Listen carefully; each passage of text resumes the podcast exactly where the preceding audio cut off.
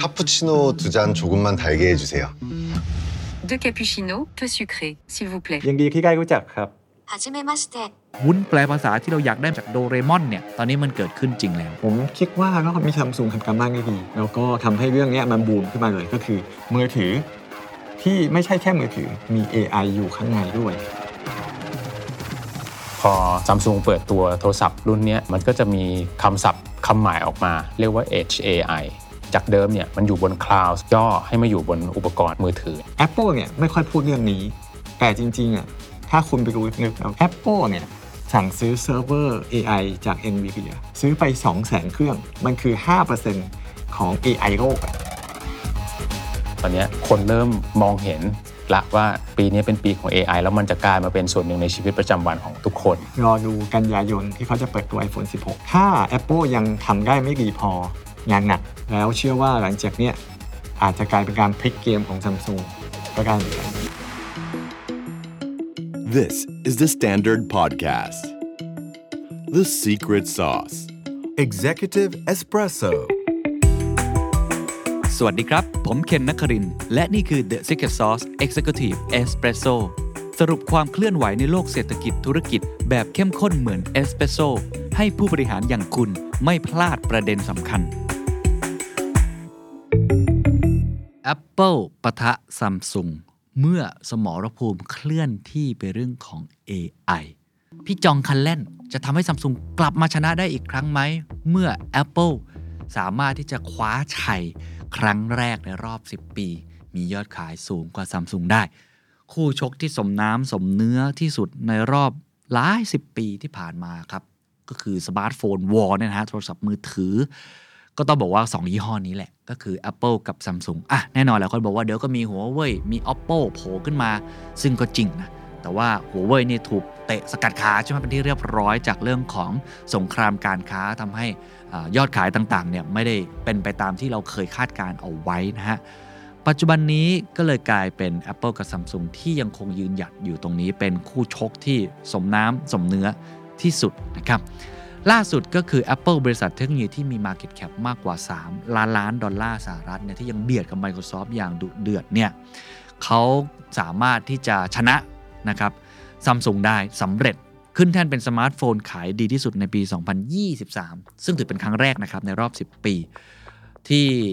สมาร์ทโฟนอย่างซัมซุงต้องสูญเสียตำแหน่งนี้ไป เพราะว่าก่อนหน้านี้ซัมซุงถือว่าเป็นอันดับหนึ่งนะฮะตั้งแต่ปี 2010 เป็นต้นมา แต่อย่างไรก็ดีครับการเฉลิมฉลองของ Apple นั้น อาจจะไม่ได้อยู่ยาวนานนักครับ เพราะว่ามีพี่จองคัลแลนโผล่มาฮะ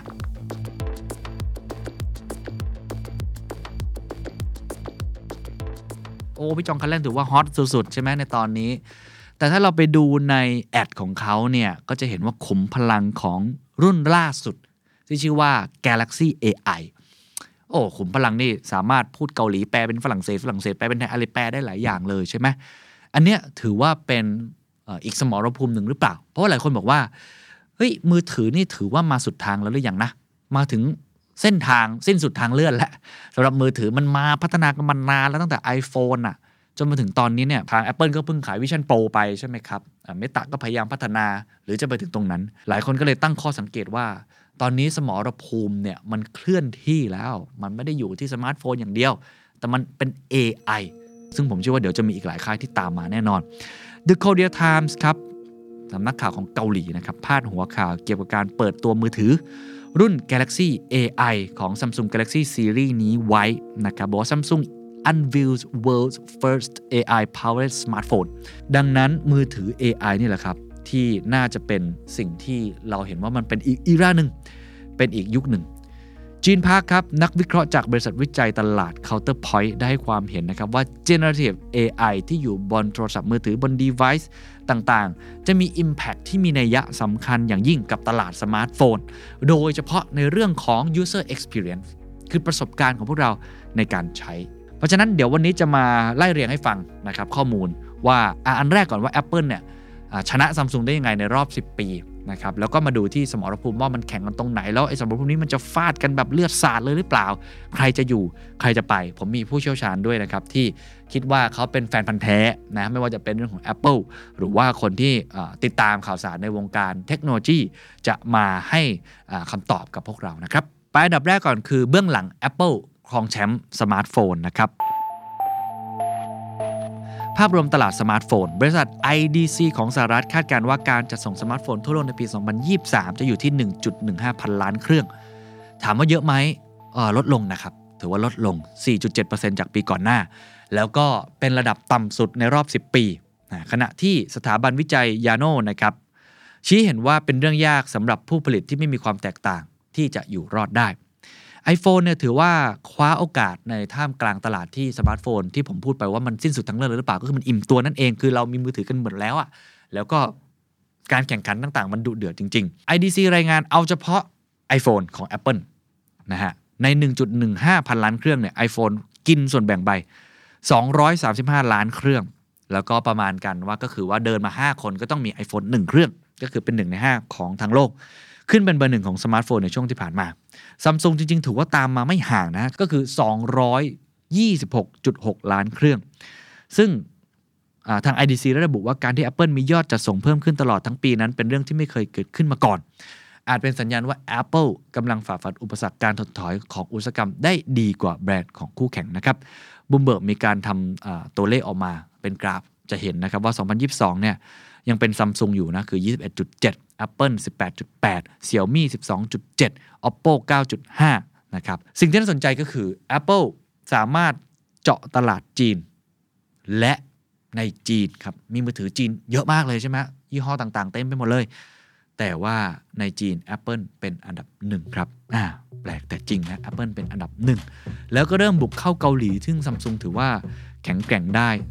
มาก ๆ ด้วยนะฮะ เราลองไปดูประเทศจีนและเกาหลีใต้กันครับ CNBC ได้รายงานนะครับว่า Apple ได้ก้าวขึ้นแท่นผู้ขายสมาร์ทโฟนอันดับหนึ่งในจีนเป็นครั้งแรกครับ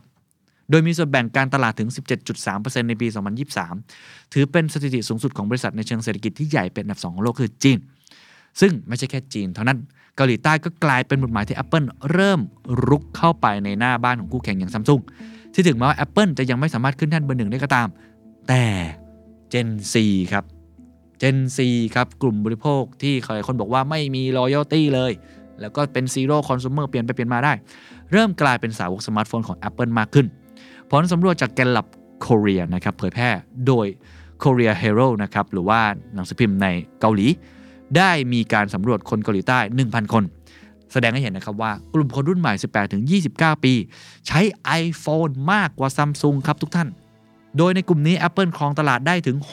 60%เหตุผลที่ทำให้ Apple ขึ้นมาได้หลักๆเนี่ยมี 2 เหตุผลนะครับที่สำนักข่าวทั่วโลกเขาวิเคราะห์นะครับหรือว่า IDC เนี่ยอันแรกเขาบอกว่าเป็นความยืดหยุ่นต่ออสภาวะของโลกนะครับเขาบอกว่าแนวโน้มอุปกรณ์พรีเมียมเพิ่มขึ้น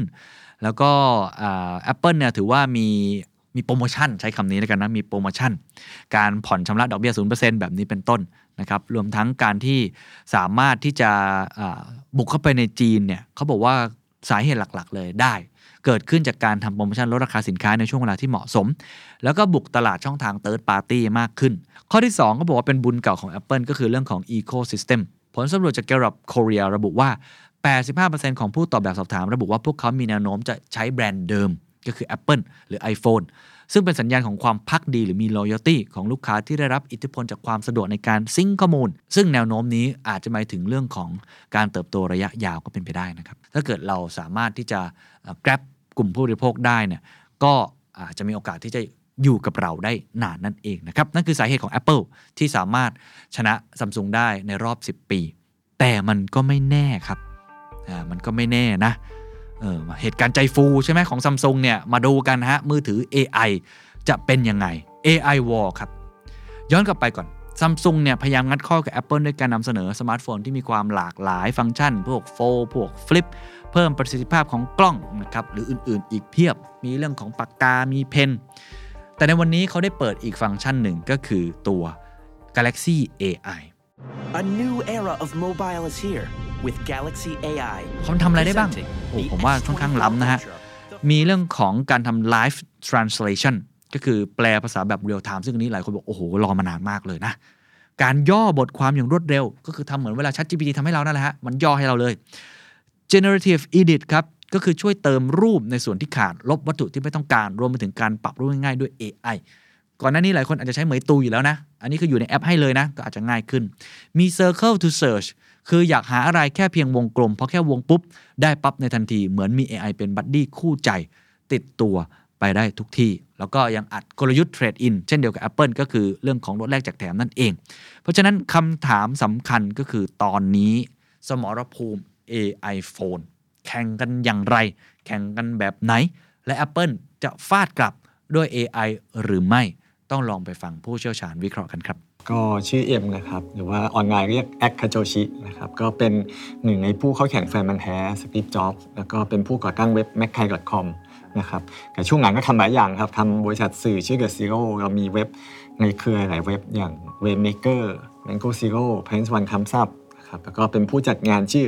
iCreator Conference ครับ เราอยู่ในยุคที่เปลี่ยนผ่านการซื้อมือถือทุกปีไปแล้ว นะครับตอนนี้ถามว่าเราใช้มือถือที่ซื้อเมื่อ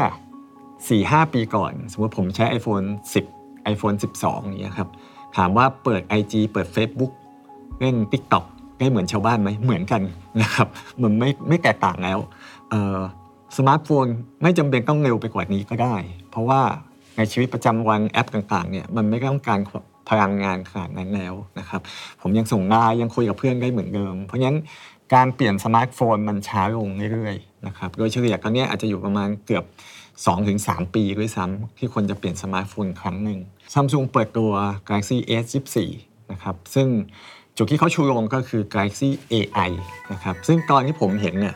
โอ้ผมว้าวเหมือนกันนะ ในฐานะที่เราสาวก Apple นะเราก็ผมก็นั่งดูคีโนตแล้วก็รู้สึกได้เลยว่าเฮ้ย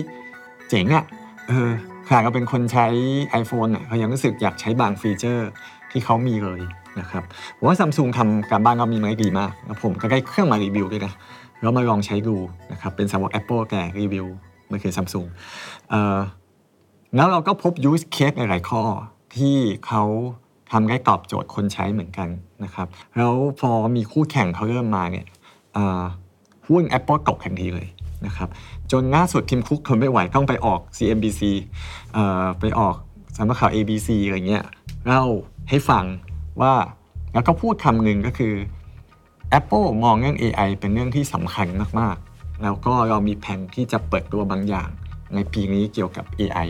ซึ่งปกติเขาไม่พูดแบบนี้ปกติเขาจะแบบไม่พูดอะไรเลย แล้วรอให้มันเปิดตัวออกมา ค่อยค่อยเล่าให้ฟังอะไรเงี้ยครับ แปลว่า Apple เห็นสัญญาณบางอย่าง แล้วก็เขาคงมีบางอย่างที่อยากจะปล่อยออกมาจริง ๆ ชื่อวรวิสุทธิ์พินโยยางนะครับกับชื่อเล่นชื่อ A นะครับก็ตอนนี้ทำเกี่ยวกับเรื่อง AI อยู่ 2 อย่างนะครับออย่างแรกก็คือเขียนบทความแล้วก็อัปเดตข่าวสารเกี่ยวกับ AI อยู่ในเว็บไซต์นะครับชื่อ insiderly.ai นะครับอย่างที่ 2 ก็คือทำบริษัทที่เป็นที่ปรึกษาด้าน AI ชื่อว่า impactmind.ai นะครับจริงๆ ถ้าเกิดมองไปที่เดือนที่เดือนเดือนมกราเนี่ยมันจะมีงาน CES ใช่ไหมครับซึ่งงานนั้นน่ะ ก็จะเปิดตัว consumer electronic อุปกรณ์แกจิตต่างๆ ซึ่งส่วนใหญ่เลย 80-90%ก็คือจะมีฟังก์ชัน AI ฝังอยู่ในนั้นอ่าซึ่งแปลว่าอะไรแปลว่าตอนนี้คนเริ่มมองเห็นละว่าเนี่ยปีนี้เป็นปีของ AI แล้วมันจะกลายมาเป็นส่วนหนึ่งในชีวิตประจำวันของทุกคนนะครับ ย้อนกลับไปอีกนะ ก็คือ Google ตอนเปิดตัวโมเดลที่ชื่อว่า Google Gemini ซึ่งเป็นโมเดลภาษาสำหรับ AI เนี่ยเขาก็บอกว่าไอ้ตัว Gemini เนี่ยมันจะอยู่ใน มือถือเขาที่เรียกว่า Pixel Pro อ่าก็เริ่มตั้งแต่ตอนนั้นจริงๆ ตอนนั้น อันนั้นคือเริ่มก่อนของ Samsung อีก แต่ว่าเขาอาจจะยังไม่ได้มาเก็ตแบบ worldwide เท่าไหร่เพิ่งก็มีขายอยู่ในไม่กี่ที่นะครับ ผมว่าทั้งสองค่ายเนาะจากจาก Google Samsung จาก Microsoft อะไรก็ตามจาก Apple เนี่ยก็อยากให้คนใช้เนี่ยได้ใช้โทรศัพท์ได้สะดวก เราทำอะไรได้มากกว่าการเป็นโทรศัพท์อะทีนี้เนี่ย การมี AI มันก็จะตอบโจทย์เรื่องพวกนี้ อย่างตอนนี้เราใช้พวก Chat GPT หรือว่าใช้ Google Bard เนี่ยมันเป็นลักษณะของการพิมพ์ผ่านการแชทใช่ไหมครับ แล้วก็มันก็จะส่งคำสั่งที่เราพิมพ์ prompt เนี่ยเข้าไปที่เซิร์ฟเวอร์แล้วเซิร์ฟเวอร์ก็จะ return เป็นผลลัพธ์กลับมาให้เรานะครับ ก็เป็นเกี่ยวกับเรื่องคลาวด์แต่ทีเนี้ยพอซัมซุงเปิดตัวโทรศัพท์รุ่นนี้มี Galaxy AI ออกมาเนี่ยมันก็จะมีคำศัพท์ คำใหม่ออกมา เรียกว่า Edge AI นะครับก็ถ้าจะเรียกให้มันง่ายขึ้นกว่านั้น ก็เขาก็จะเรียกว่า on device AI คือจากเดิมเนี่ยมันอยู่บนคลาวด์ซึ่งแบบอยู่บนคอมพิวเตอร์ไม่รู้กี่พันกี่หมื่นกี่แสนเครื่องเนี่ยอะย่อให้มาอยู่บนอุปกรณ์อุปกรณ์มือถือเนี่ยได้ครับเพื่อให้มันแบบประมวลผลทุกอย่างได้รวดเร็วขึ้น ความความเก่งความสามารถอาจจะยังไม่เท่ากับการที่อยู่บนคลาวด์ใหญ่ ๆ แต่ว่ามันก็จะมีความสามารถบางอย่างที่มันไม่ต้องการการใช้คลาวด์ใหญ่แบบนั้นยกตัวอย่างเช่น การตัดต่อรูปภาพตัดต่อวิดีโอเงี้ยมันสามารถทำจัดการได้ด้วยบนมือถือนั้นเลยใช่ไหมครับ ดังนั้นเนี่ยเดี๋ยวไม่ใช่มีซัมซุงเจ้าเดียวหรอกเดี๋ยวก็มียี่ห้ออื่นออกมาที่ใช้ Android แล้วใช้ Edge AI ได้นะครับเพราะว่าเดี๋ยวมันก็จะไล่กันทันในเรื่องของ Edge นะแต่ว่าความแตกต่างก็คือเรื่องแอปพลิเคชันส่วนหนึ่งแล้วก็ Ecosystem ส่วนหนึ่ง Ecosystem นี้หมายความว่าถ้าเกิด Apple ออกไอตัวฟีเจอร์นี้มาใน iOS 18 เนี่ยอ่ามิถุนายนเนี้ยจะได้รู้นะครับว่าทำอะไรได้ทางนั้นอยากจะให้ลองวิเคราะห์ราคามาถึงครับปัจจุบันอืมก็คือซัมซุงกับ Apple นี่แหละครับผมคิดว่าน่าจะเป็นเอ่อสงครามที่อืมถ้าพูดถึงคู่ที่เด็ดที่สุดก็คือคู่นี้ครับเนอะครับว่าจริงๆ ตอนนี้ถ้าในเรื่องของ AI ที่อืมฝังลงในสมาร์ทโฟนเลยครับครับเอ่อ แต่ละฝั่งทำอะไรกันอยู่ มันรุนแรงขนาดไหน ไม่แน่ใจครับพี่เอ็มอืมเริ่มจากซัมซุงหรือ Apple ก่อนก็ได้ครับ ครับอ่าจริงๆโลกของ AI ต้องบอกว่า Apple สู้กับทุกคนนะครับอาจจะถ้าในสมาร์ทโฟนโอเคซัมซุงแต่จริงๆ ก็ต้องเปรียบเทียบกับโลกทั้งอ่า Microsoft Google หรือบริษัท Facebook ด้วยนะครับ คือ Apple เนี่ยไม่ค่อยพูดเรื่องนี้ แต่จริงๆอะถ้าคุณไปดูลึกๆแล้วเนี่ย Apple ลงทุนกับ AI อาจจะเรียกว่ามากกว่าบริษัทอื่นด้วยซ้ำนะครับเเล่า behind the scene แบบนี้ครับ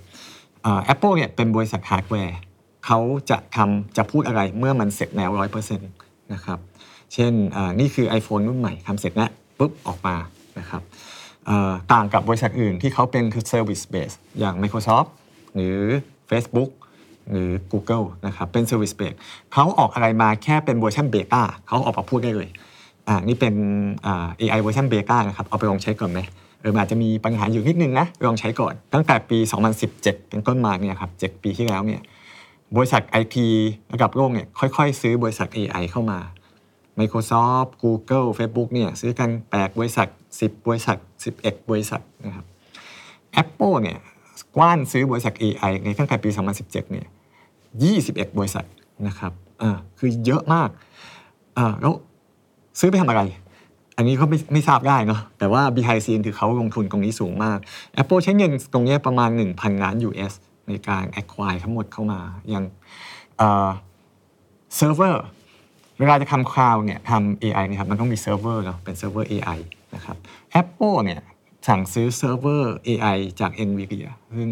เป็นผู้ผลิตการ์ดจอแล้วก็เชี่ยวชาญเรื่องแบบเขาใช้มาทำ AI เนาะเซิร์ฟเวอร์พวกนี้ซื้อไป 2 0 0 0 0 0 เครื่องนะครับ สองแสนเครื่องมันเยอะแค่ไหน มันคือ 5%ของ AI โลกอะเซิร์ฟเวอร์ AI ทั้งโลกเนี่ยคือ 5%นะครับ คือเยอะมาก ซื้อไปทำอะไร เราก็แบบ เฮ้ย มันมันลงทุนอะไรเยอะขนาดนั้นนะครับ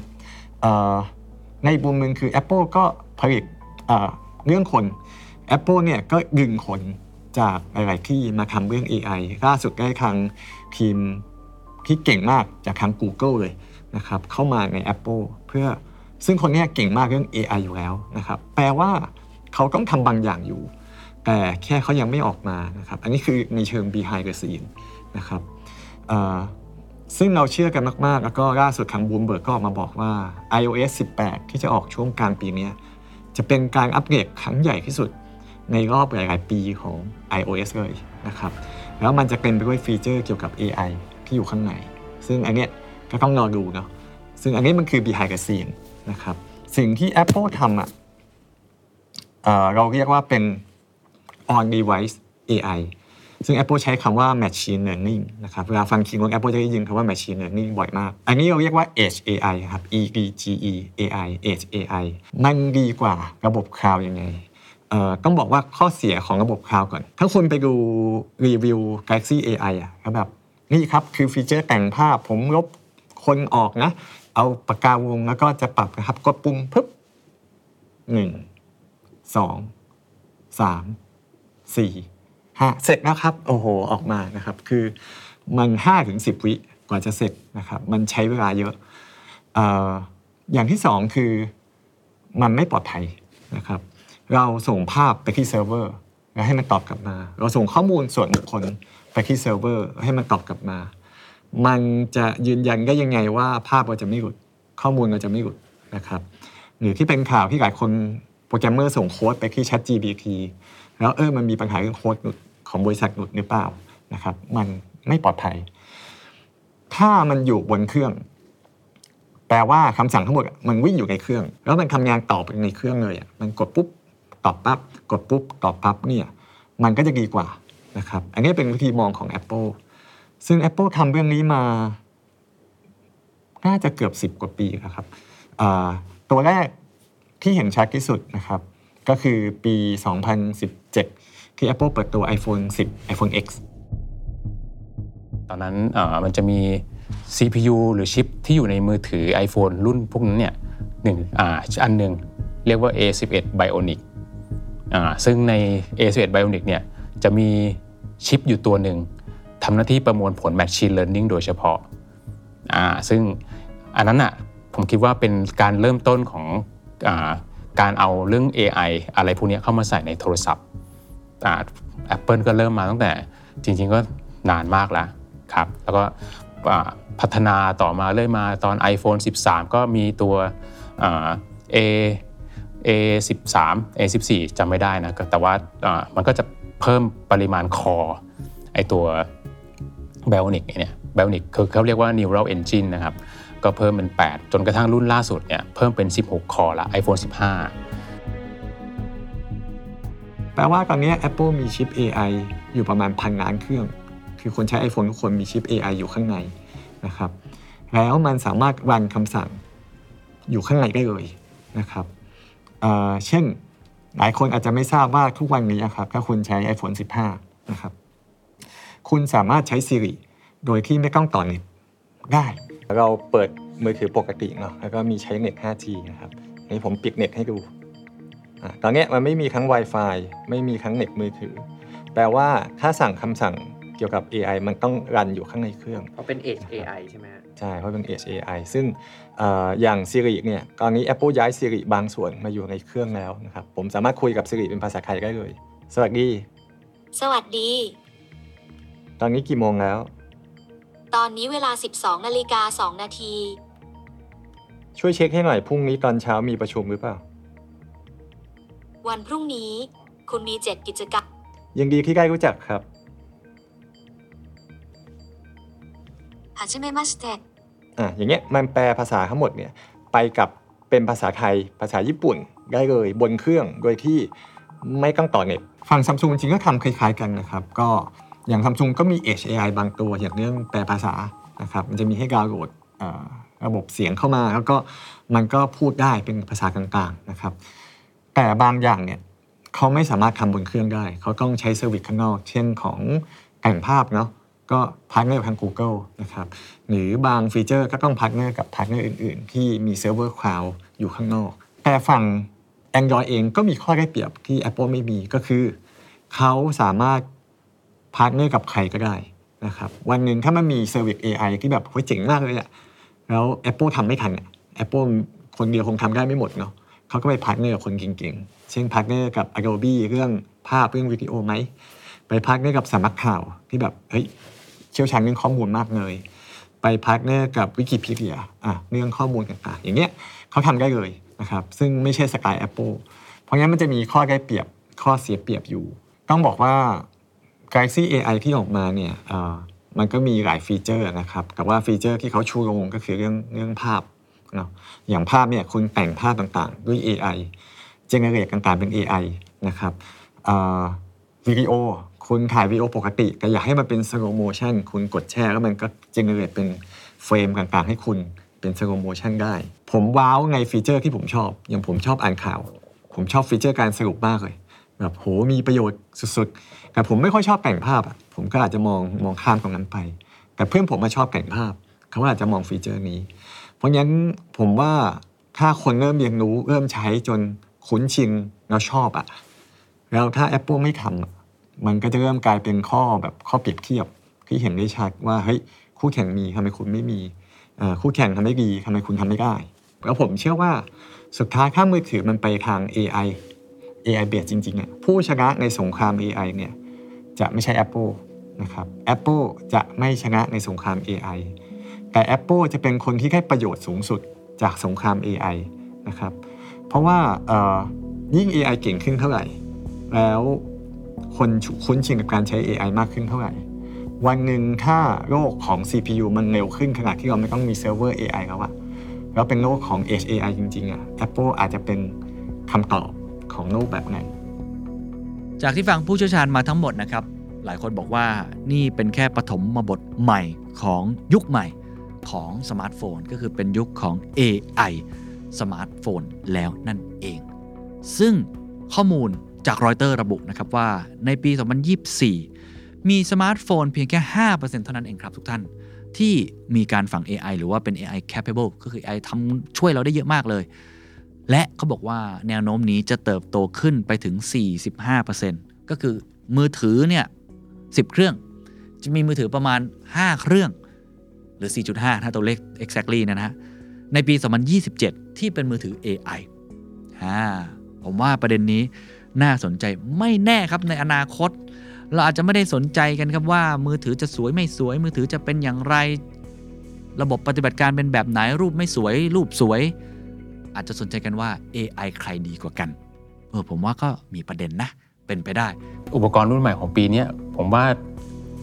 ไม่มี Edge AI ก็ต้องมี AI สักอย่างหนึ่งฝังเข้ามาอยู่นะครับ ซึ่งการที่เราเจะใช้ประโยชน์จากมันได้ คือก็ต้องรู้ก่อนว่ามันทำอะไรได้ ก็คือต้องต้องต้องเข้าใจก่อนว่าโอเค AI มันเกิดขึ้นมาเพื่อช่วยงานเรา ช่วยให้ productivity เราสูงขึ้นได้ยังไงบ้างนะครับทำอะไรแทนคนได้ดี แล้วก็งานอะไรที่มันอาจจะทำแทนคนได้ไม่ดี เพราะต้องรู้สองด้านไอสิ่งที่ทำแทนคนได้ดีเนี่ยจริงๆก็ควรมอบหมายมันให้มันไปทำเช่นสิ่งที่มันต้องทำอะไรซ้ำๆซากๆในทุกๆ ครั้งเนี่ยการตัดต่อวิดีโอจำนวนคลิปพันๆคลิปเนี่ยให้คนมานั่งทำ คนก็ทำไม่ไหวอ่าเพราะมี AI เข้ามามี Creative Automation เข้ามาอ่านะครับ หรือพวกข้อมูลสมมติงานวิจัยอะไรพวกนี้ให้ AI ช่วย Search Research ได้ แต่ว่าก็ต้องดูว่า AI ตัวไหนด้วยนะ เพราะว่ามันจะมีความถูกต้องของข้อมูลแตกต่างกัน แต่ถ้าเกิดคนที่รู้ว่า AI มันทำอะไรได้ แล้วรู้ว่าอุปกรณ์ตัวนี้มันมีความสามารถอะไรได้บ้าง คือคุณสามารถกลายเป็นเรียกว่าอัปเกรดเป็นฮิวแมนอีกเลเวลหนึ่งได้อ่า Human ครับก็ทำให้คนเก่งขึ้นฉลาดขึ้นนะครับ